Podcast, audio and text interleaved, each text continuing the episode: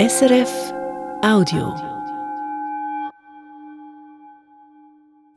Die Gesellschaft transformieren wollen, das ist gar nicht so einfach. Darum raten viele, bei sich selbst anzufangen, eine Reise ins Innere zu machen, um dann eben von sich aus auch gesellschaftliche Veränderungen bewirken zu können.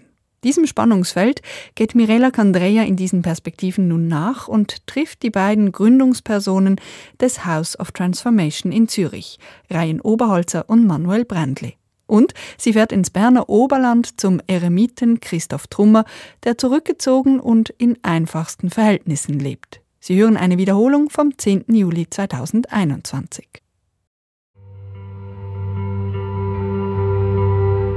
Wir sind keine Aussteigergemeinschaft, sondern wir sind eine Einsteigergemeinschaft. Das muss hier in der Realität funktionieren, sonst funktioniert es nicht. Ich bin am liebsten in meinem Herzen.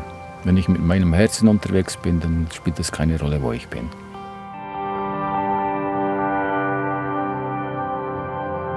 Ich habe für mich selbst immer so gedacht, okay, ich, ja, ich könnte irgendwo alleine leben und ich glaube, das wäre eigentlich mega einfach für mich. Also es wäre einfacher, als unter Menschen zu sein. Willkommen im Zeitalter des Fühlens. Das Zeitalter des Fühlens möchte er, Manuel Brendli, endlich einläuten. Wir müssten wieder lernen, besser auf unsere Gefühle zu hören. Diese könnten wir auf einer Reise ins Innere wiederentdecken. Und diese Reise ins Innere steht im Fokus beim House of Transformation. Manuel Brendli hat das House of Transformation in Zürich zusammen mit Ryan Oberholzer vor eineinhalb Jahren gegründet.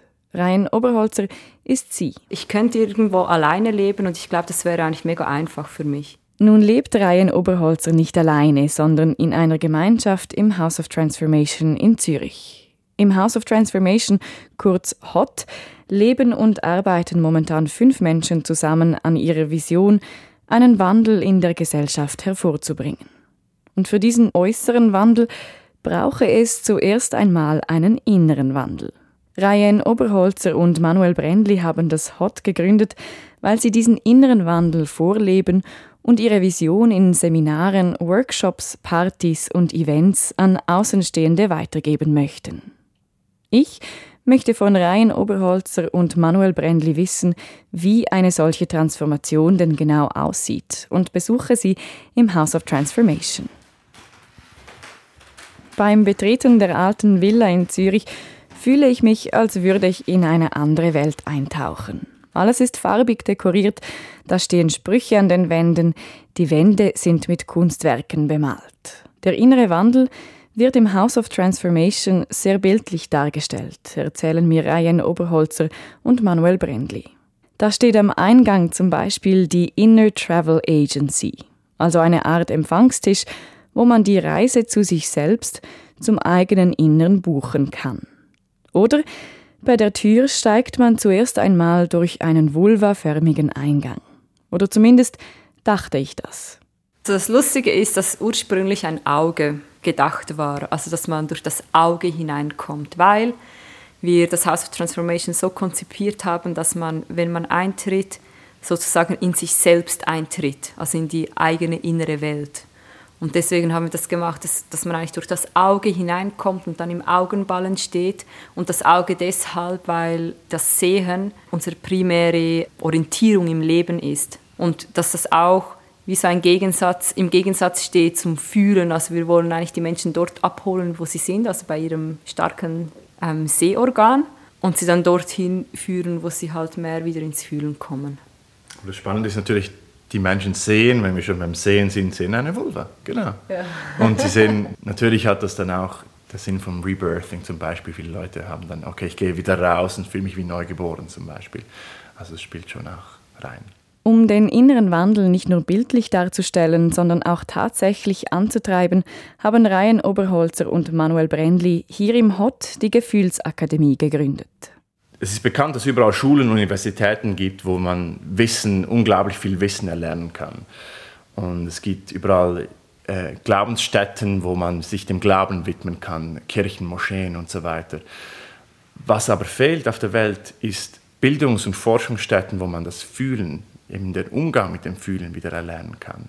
Und das ist die Gefühlsakademie. Wir hätten nämlich verlernt, mit unseren Gefühlen umzugehen. Und in der Gefühlsakademie soll man das wieder entdecken, und zwar indem man sich auf eine Reise ins eigene Innere begibt.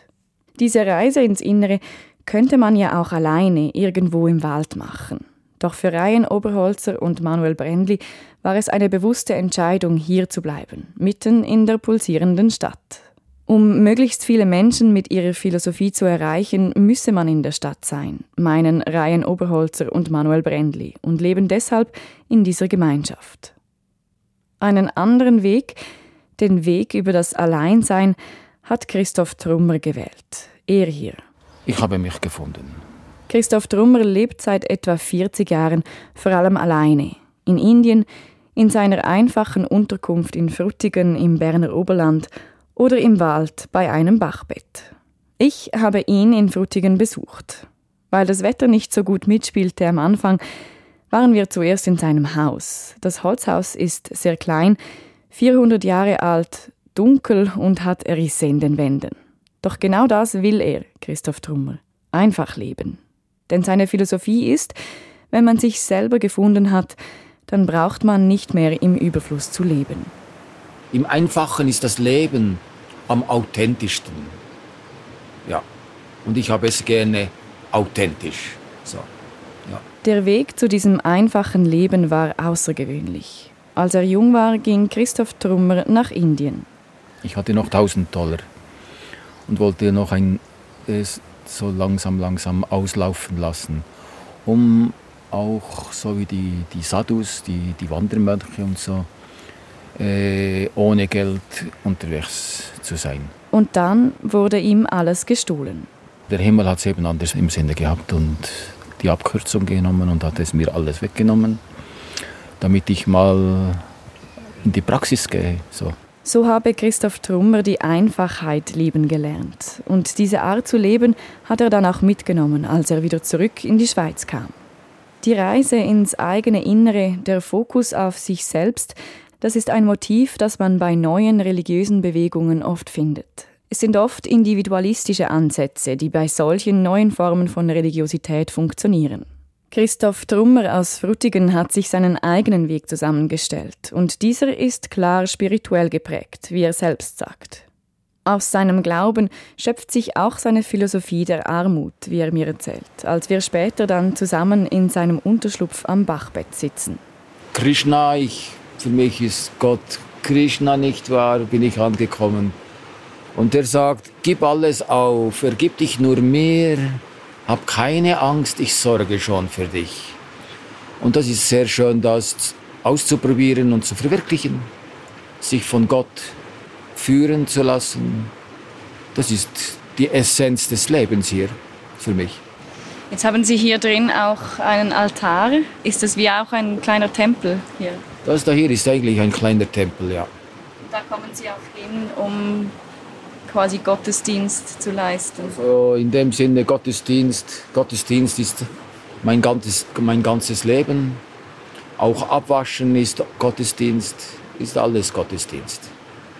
Es kommt einfach auf, das, auf dein Bewusstsein drauf an. Du bist ja während dem Abwaschen. Es ist ein Sein während dem Abwaschen. So ist Sein in Gott, Sein im Leben, ist Gottesdienst. Ist das der Sinn des Lebens, einfach Sein? Aus dem Sein heraus zu leben, das ist der Sinn, ja. Was heißt das genau? Nicht zu leben und das Sein suchen und hin und wieder ein bisschen sein. Nein, als erstes Sein, das Sein ist deine Mitte. Haben wir, wir Menschen, die in den Städten leben, die im Überfluss leben, haben wir das Sein verlernt? Ja, das verlernt. Ich glaube, wir hier im Westen wussten gar nicht viel vom Sein, eher vom Haben. Und jetzt ist das Haben aufgefüllt. Da gibt es nichts mehr zu holen, ist auch nicht mehr interessant, noch mehr zu haben, weil das kann ja alles genommen werden, oder? Also die andere Seite, die, die, die, die Polarität vom Haben ist das Sein. Und jetzt gibt es wirklich in das zu investieren, um irgendwie in eine Balance zu kommen zwischen Haben und Sein. Kann man Ihnen noch etwas wegnehmen? Meine Kleider und alles, was ich besitze, ja, das kann man mir wegnehmen. Mein Leben kann man nicht nehmen. Der Körper ja. Den Körper kann, man kann, kann genommen werden. Aber, mein, aber das Leben kann nicht genommen werden. Ich glaube ans Leben auch nicht. Einfach sein. Tönt einfach, muss man aber üben. Christoph Trummer übt sein Sein mit Yoga, Meditation und Achtsamkeit. Ähnlich wollen auch Ryan Oberholzer und Manuel Brendli vom House of Transformation zu ihren Gefühlen finden. Also sehr viel geht über Körper natürlich, weil die Gefühle, die nehmen wir selbst im Körper wahr. Also wenn man sich das vorstellt, okay, wenn ich wütend bin oder traurig, wenn ich wütend bin, dann spüre ich so die Wut im Bauch oder wenn ich traurig bin, dann ist es so ein drückendes Gefühl, das ich, das ich spüre oder wenn ich Angst habe, dann zieht sich alles zusammen, ich kann nicht mehr richtig atmen und deswegen ist es ganz wichtig, mit dem Körper zu arbeiten und natürlich auch mit dem Atem. Also gerade so durch, das, durch, durch den Fokus auf den Atem und das tiefe Atmen und auch dynamisches Atmen kann ich den Zugang zu meinen Gefühlen wieder freilegen. Ryan Oberholzer und Manuel Brendli bezeichnen sich und ihre Philosophie im Gegensatz zu Trummer explizit nicht als spirituell. Ich glaube, dass es ganz viele Menschen ausschließt. Also dass eigentlich der Ausschlusscharakter von diesem Wort größer ist als der Einschlusscharakter. Und trotzdem, mit ihrer Philosophie spricht das Hot viele Menschen an, die sich als spirituell bezeichnen. Wieso ist das so? Weshalb ist dieser Fokus auf die innere Welt so wichtig für spirituelle Menschen?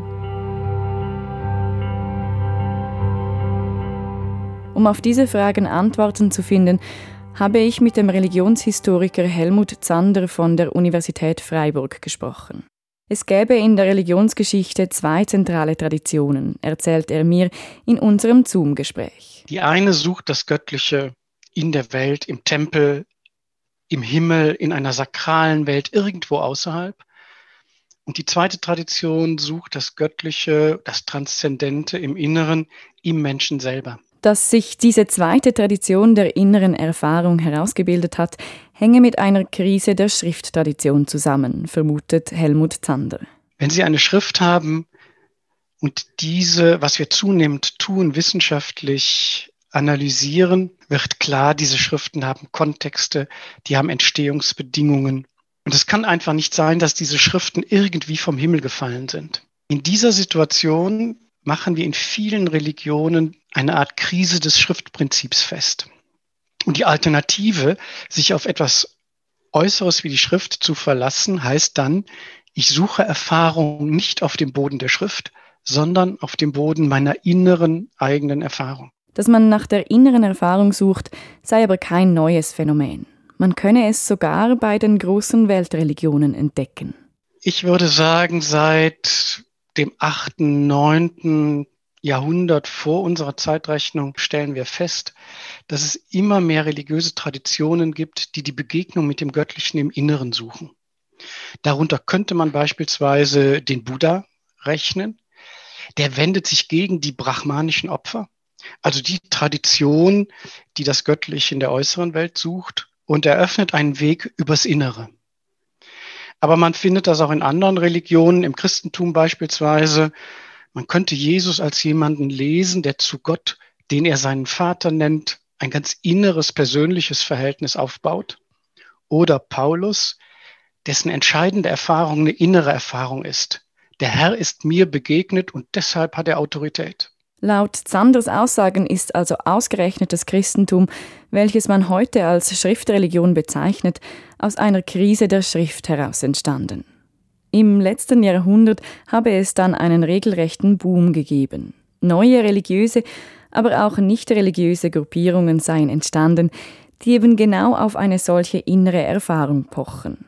Zander glaubt, ein Muster erkannt zu haben, weshalb gerade solche neuen Gruppierungen entstehen.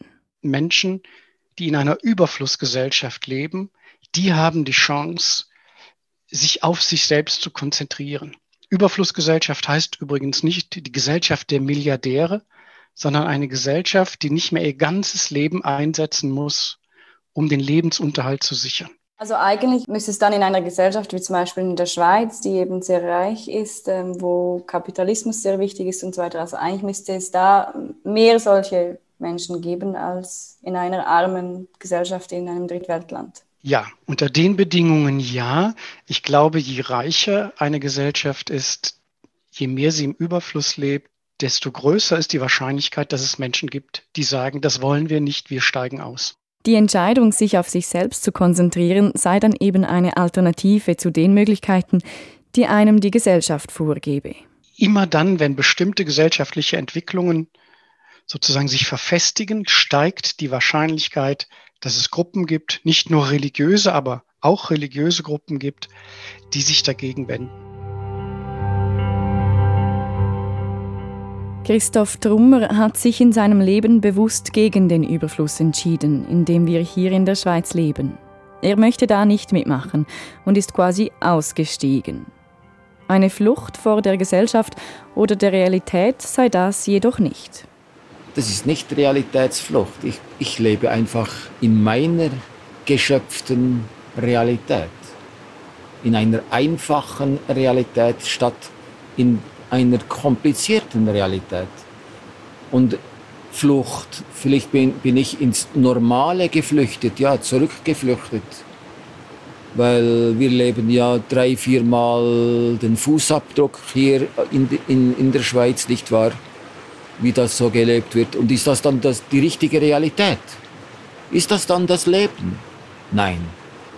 Aber bei dem Leben, wo ich mache, kann ich sagen, dass ich mehr oder weniger um einen Fußabdruck herum lebe. Und da fühle ich mich gut. Dass Drummer auf kleinem Fuß leben will, dass er sich zurückgezogen hat, sei nicht als Abneigung gegenüber anderen Menschen zu verstehen. Im Gegenteil. Ich liebe Menschen. Ich liebe Lebewesen. Ja, alle Lebewesen. Das ist auch so ein, ein Bedürfnis und eine Bemühung, eine innere Bemühung, alle Lebewesen zu lieben. Drum auch vegetarisches Essen und vegetarische Ernährung. Drum auch einfaches Leben, dann ist auch gut für alle Lebewesen. Weniger Verschmutzung, weniger Abgas, weniger, alles weniger, oder? Einfaches Leben dient allen. So. Also es ist eigentlich noch spannend, weil ich glaube, ähm, wenn man davon hört, dass jetzt jemand so lebt wie sie, eben vielleicht irgendwo im Wald in einem Bachbett viel Zeit alleine verbringt, könnte man meinen, ah, diese Person hat die Menschen nicht gern, möchte möglichst weit weg von den Menschen leben. Aber sie machen das eigentlich genau umgekehrt, weil sie die Menschen lieben. Richtig, ja. Ja, ich möchte etwas zurücklassen, etwas geben, weil Geld kann ich nicht geben, Material kann ich nicht geben. Ich habe kein Material. Aber ich habe mich. Sich und Zeit hat Christoph Trummer. Und diese gibt er auch gerne, wenn ihn Menschen besuchen. Er möchte sein Wissen teilen. Ich habe das ja auch von vielen anderen Mitmenschen auf der Welt geteilt bekommen. Oder? Und so kann ich ein bisschen etwas zurückgeben ja, an die menschliche Ge Gesellschaft. Ja. Also Sie hatten auch immer Vorbilder oder Leute, die Sie auf diesen Weg gebracht haben? Ja, immer, ja. ja. Große Vorbilder hatte ich. Sehr große Meister. In Indien auf der Straße, das sind alles, alles sind große Lebenskünstler. Ja. Sind Sie auch ein Lebenskünstler? Ja, auf dem Weg dazu, ja. Doch, doch, ein bisschen Lebenskunst habe ich schon gelernt. Was ist die Lebenskunst, die Sie gelernt haben? Einfach zu sein. Be happy. Ja. Fühl dich glücklich. Weil dein Herz ist alles. Ja. Und du brauchst nichts mehr zu werden, weißt du, brauchst nicht, du brauchst nichts zu werden vor Gott oder den Menschen eigentlich. Du bist es schon.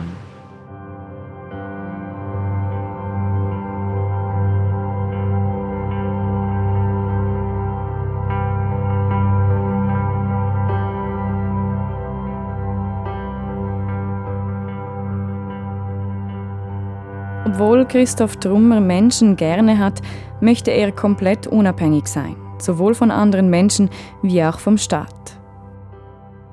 Kann man das überhaupt komplett unabhängig sein und sich nur noch auf sich selbst konzentrieren?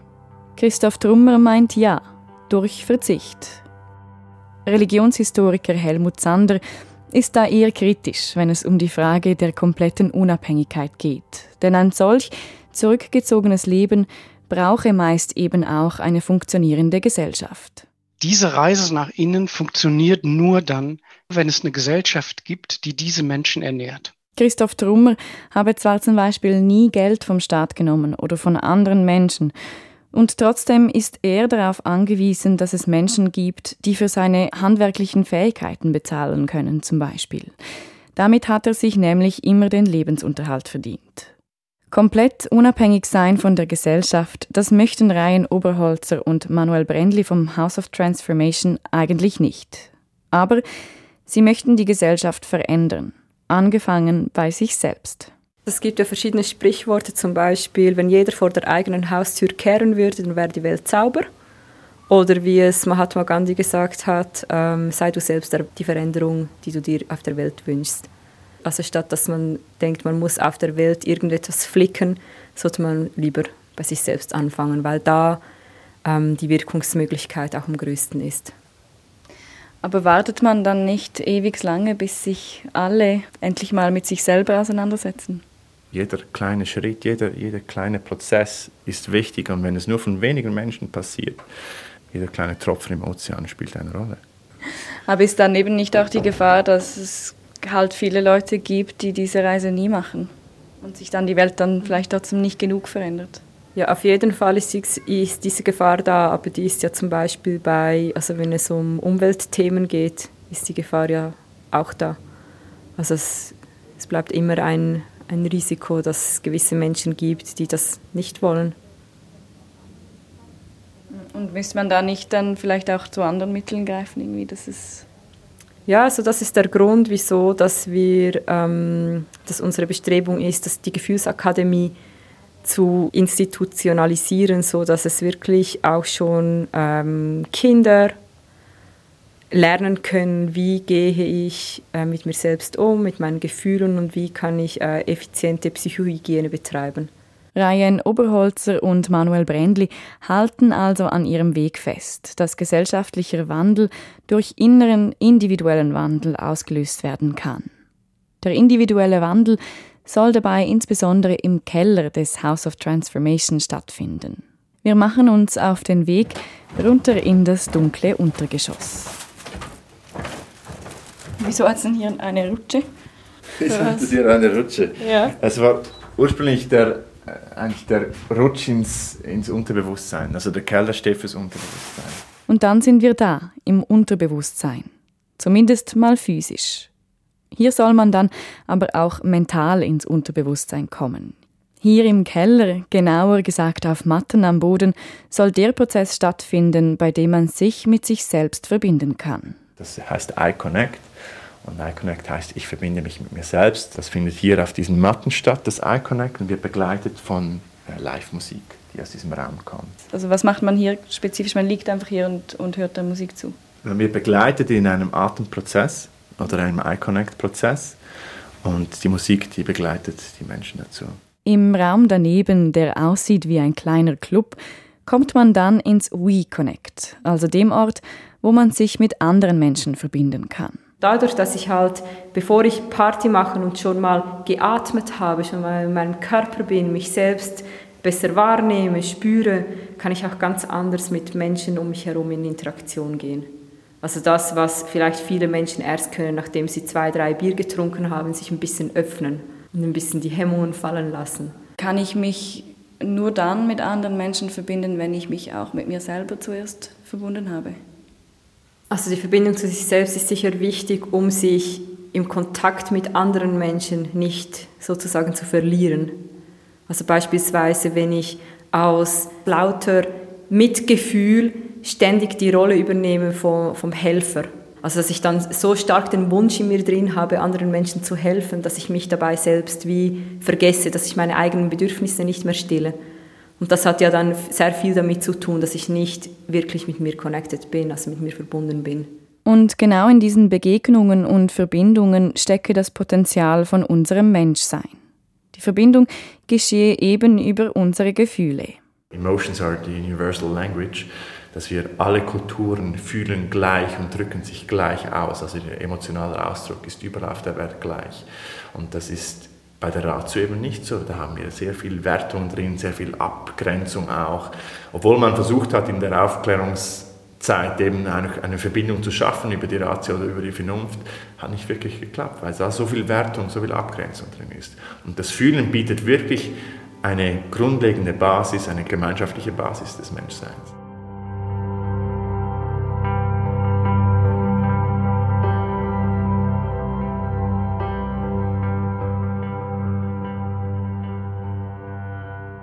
Muss unsere Gesellschaft gefühlvoller werden? Sind wir auf dem falschen Weg? Gehe ich zu unbewusst durch mein Leben? Und braucht es wirklich eine solche Reise ins Innere, um die Gesellschaft zu verändern? Oder vor allem, reicht eine Reise ins Innere auch tatsächlich aus? Oder bräuchte es eben doch nicht auch noch einen etwas weniger individualistischen Ansatz, um die Welt zu einem besseren Ort zu machen? Das sind Fragen, die mir nach den Interviews im Kopf herumschwirren. Dass solche Menschen wie Christoph Trummer, Ryan Oberholzer und Manuel Brändli solche Fragen bei mir aufwerfen, sei nicht überraschend, meint Religionshistoriker Helmut Zander. Denn die Menschen, die Erfahrung im Inneren suchen, sind in der Regel ausgesprochen sensibel für gesellschaftliche Probleme. Sie wollen etwas ändern, was ihrer Meinung nach in einer Gesellschaft schiefläuft Sie bieten alternative Wege an, wie man ein besseres Leben führen kann. Das kann in einer überreichen Gesellschaft, die an ihrem Reichtum sozusagen erstickt, bedeuten, die Armut als Freiheit zu entdecken, ohne Reichtum, ohne die Abhängigkeit vom Geld zu leben. Das kann allerdings auch bedeuten, in einer Gesellschaft, die unsensibel geworden ist für ihre Gefühle, die nur noch funktioniert, in der Leistung über messbare Quoten geregelt wird.